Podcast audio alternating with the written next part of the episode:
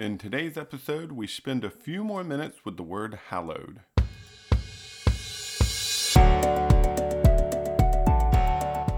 In our churches, we love to use big words. We obfuscate our pedagogy through superfluous grandiloquence, manifesting hubris instead of demureness. See what I mean? Inconceivable. While I might have a speech impediment, I certainly do not want to have a preach impediment. These get in the way of God's message reaching our hearts and minds. Let's dig through those big words and learn something incredible. Thank you for joining us again on Preach Impediments. This podcast is made possible by EdenHollow.com. And of course, we would love for you to go over there and check out the things happening with Eden Hollow. Just the other day, I was privileged to spend a few minutes with Trey Haskett, and we spent some time discussing the idea of the word hallowed. That word that you're probably familiar with is in the Lord's Prayer, and it is read like this: Our Father in heaven, hallowed be your name. Or I like to use the Christian Standard Bible, which says, Our Father in heaven, your name be honored as holy. He and I spent some time talking about that word hallowed and what it means, which really is just the idea of making a name holy, making a name special, really giving it the praise and honor that it is due. And so we talked about what that meant and what that looked like. And then we spent some time talking about other words that we use that are somewhat antiquated words or phrases, but we often hear them in religious setting and why we use those words. And one of the things I appreciated about my interview with Trey the other day is that it was not disparaging toward those who want to use these kind of words, but it was honestly looking for the good in that there are a lot of people who, in an effort to treat God's name more holy, they will use special words. They will use words that are unique to religious setting, or words that are even big, so they sound more serious, more honorable, as if we are really pulling out the $1 million words to give somebody $1 million treatment. And I understand that idea. That is probably exactly what people are doing, or at least some of the people are doing when they use those words. But I wanted to spend a little bit of time thinking out loud today about this idea of how do we truly praise God? How do we truly give His name the honor that it is due if we are trying to truly hallow His name? One of the ways that I think we failed to do this is that we pull our attention away from what we're actually doing in worship. Let me use singing for an example. I'm a fairly musical person. I love music. I play guitar and other instruments. I love to sing. I read music. So oftentimes, especially growing up, when I would have a piece of music in front of me, I would be paying special attention to every accidental and every change of tempo or every syncopated rhythm, and I really love to focus in on the music. But a lot of those songs that we sing are prayers. They are songs with words that are directed at God or to God, and I'll be honest, many of those songs I'm coming across these days that I've sung for many, many years, but I've missed the message. I've missed the idea that's presented in those. And that makes me realize that if I'm missing the basic message of a song that is designed to give God honor and glory, then I probably have never really given God the honor and glory that song is designed to give Him. Let me use the example of prayers in our public worship. How often is it that someone gets up and they lead a prayer? And me, because I'm not just musical, but ironically I have a hearing problem, I don't understand some of the things that the man is saying. Because I read lips sometimes, if his head is bowed and my head is bowed and his face is turned in a way that I can't see it and my eyes are maybe closed because that's our tradition, and I can't see his lips, well, there's going to be certain pieces of that prayer that I'm not going to understand just because of my physical disability. Well, in those cases, oftentimes it is really easy for my mind to wander away from the prayer and focus on other things. It might be the sermon that I'm about to get up and speak on. It might be some event that is coming up, or it might just be the daily roll of life, or the difficulties that I face that fill my brain and get me thinking about everything other than the prayer. Well, those prayers are often, hopefully, designed to bring honor and praise to God, just like Jesus' prayer that he gave his disciples here. And if that's what they're doing, but I'm not paying attention to that prayer, am I truly treating God's name as hallowed? Am I truly focusing and giving him the honor he is due by giving him my attention? I really doubt it. I doubt that that's what I'm doing. And I think we need to be cautious about that. When we are coming together to worship, when we are even worshiping on our own and saying prayers at night before bed or before our meals, are we truly coming before the throne of God and hallowing his name? Or are we just saying a prayer out of tradition or out of habit? Are we saying the words that we're used to saying because we're used to saying them? Not because they truly are meaningful or because they truly make us come before God and talk about how great he is.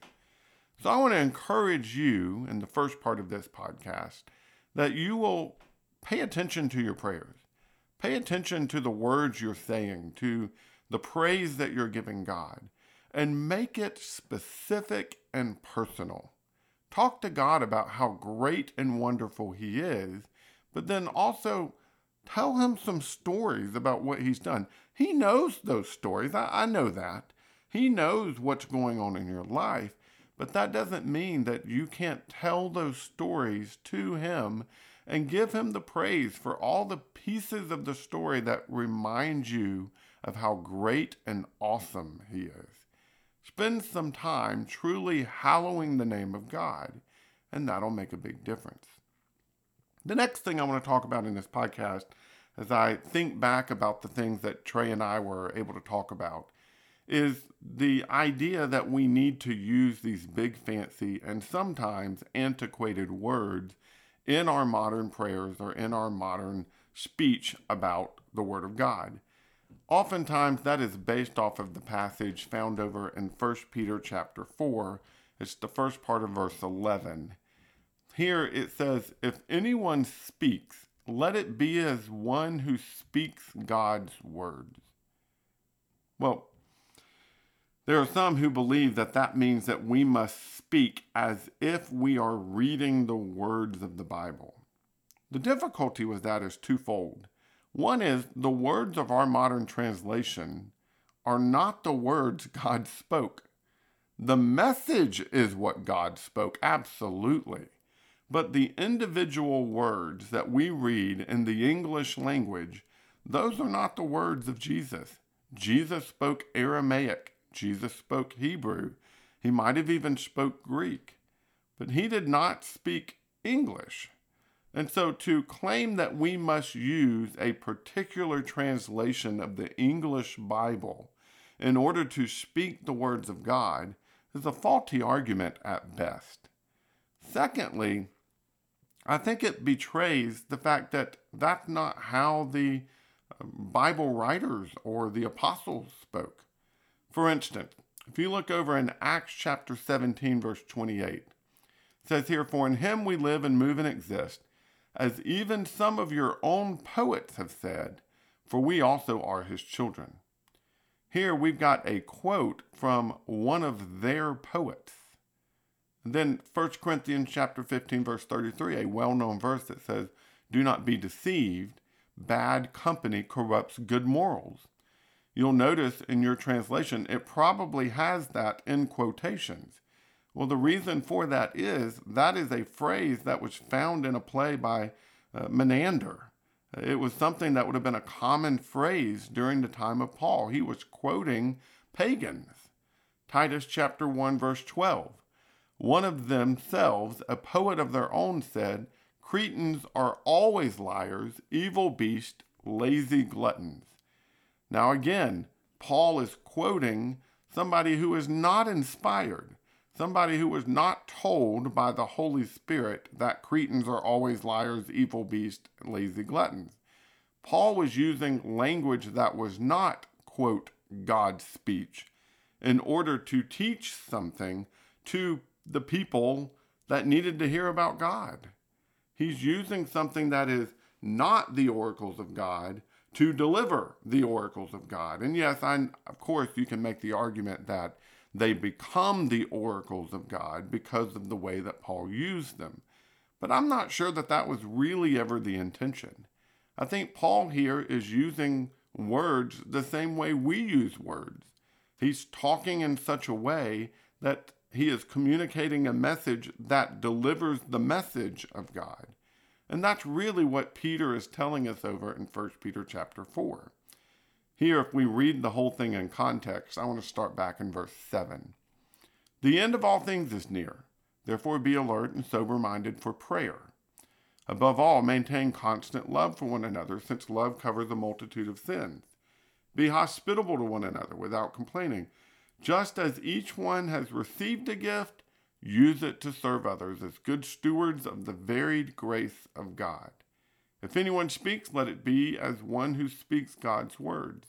If anyone serves, let it be from the strength God provides, so that God may be glorified through Jesus Christ in everything. To him be the glory and the power forever and ever. Amen. So here again, I think the point that Peter is making is that when we have an opportunity, we should use that opportunity for God's glory, for his honor. Dare I use the word, we should be hallowing God, not only in the way that we live our lives, but also in the way that we serve others. We should be hallowing God with the gifts we've received from God, and we should be hallowing God with the way we speak. And the point there is not to say we must speak as if we live in a world that speaks Elizabethan English, but that we should be speaking as people who really bring glory to God because of the way that we talk. It reminds me of what Jesus taught back in the Sermon on the Mount near the beginning. This is Matthew chapter 5, verse 16. In the same way, let your light shine before others, so that they may see your good works and give glory to your Father in heaven. That's really what Peter's getting to, that we should be speaking in such a way that it allows people to listen to our words, but think of God. Not think of some translation, but think of God himself, which means we should be giving praise to God when we're out there in our communities. When people ask us why we have such a great marriage, we should give God the glory for that. When people talk about how good our children are, give God the glory for that. When people talk about us being hard workers, we should give God the glory for that. We should be those who are constantly bringing the attention back to God, because that's what God does. God is constantly bringing attention to the things he has done for you and I, and therefore we should be the same way. So let's start learning to hallow God, not just in terms of the prayers that we pray or the words we use to describe God when we pray. But we need to learn to start hallowing God in the way that we live. Hallowing God is not about just words, but it's about a way of life. And so we need to be those who are willing to do that. If you'll turn with me back to, or at least turn your minds back to that prayer that Jesus taught his disciples, it begins with what we've already talked about. Our Father in heaven, your name be honored as holy. But if you read the way this prayer continues, it actually teaches the very lessons we've been talking about today. Your kingdom come, your will be done on earth as it is in heaven.